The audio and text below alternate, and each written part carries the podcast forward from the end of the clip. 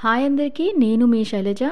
ఈరోజు మనం మధ్యప్రదేశ్లోని ఓంకారేశ్వర జ్యోతిర్లింగం గురించి తెలుసుకుందాం. ఓంకారేశ్వర్ అనే పదం హిందూ మతంలో అత్యంత పవిత్రమైన శబ్దం. ఓం మరియు ఈశ్వర్ అనే రెండు పదాల నుండి ఉద్భవించింది. అంటే భగవంతుడు లేదా దేవుడు. ఈ విధంగా ఓంకారేశ్వర్ను lord of the sacred Om అని అనువాదిస్తుంది.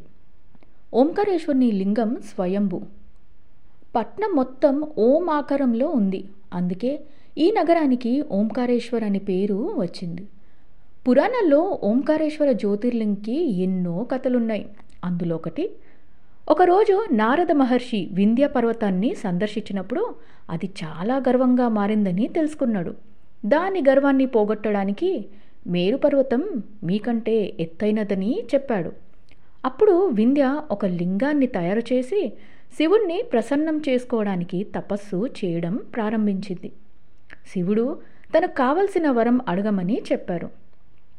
తద్వారా అతను మేరు పర్వతం కన్నా ఎత్తైనది. దీంతో సూర్యదేవుడికి అడ్డుగా ఉండడం వల్ల ప్రపంచం చీకటిగా మారుతుంది. ఇది మంచిది కాదు అని దేవతలందరూ శివుణ్ణి ప్రార్థించారు.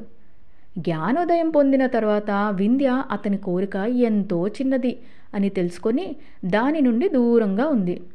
ఈ సమయంలో దేవతలు మరియు ఋషులు శివుణ్ణి అక్కడే ఉండమని ప్రార్థించారు. అందుచేత పరమశివుడు లోక సుఖం కోసం అక్కడే ఓంకారేశ్వరుడుగా ఉన్నారు. మరో కథ దేవతలు మరియు అసురులు మధ్య గొప్ప యుద్ధం జరిగిందని పురాణాలు చెప్తున్నాయి. వికార యుద్ధంలో అసురులు దేవతలను ఓడించారు. దేవతలందరూ తమకు సహాయం చేయమని శివుణ్ణి కోరినప్పుడు అతను ఓంకారేశ్వర జ్యోతిర్లింగం రూపంలో అసురులను ఓడించారు. ఇది ఇది ఓంకారేశ్వర జ్యోతిర్లింగం కథ.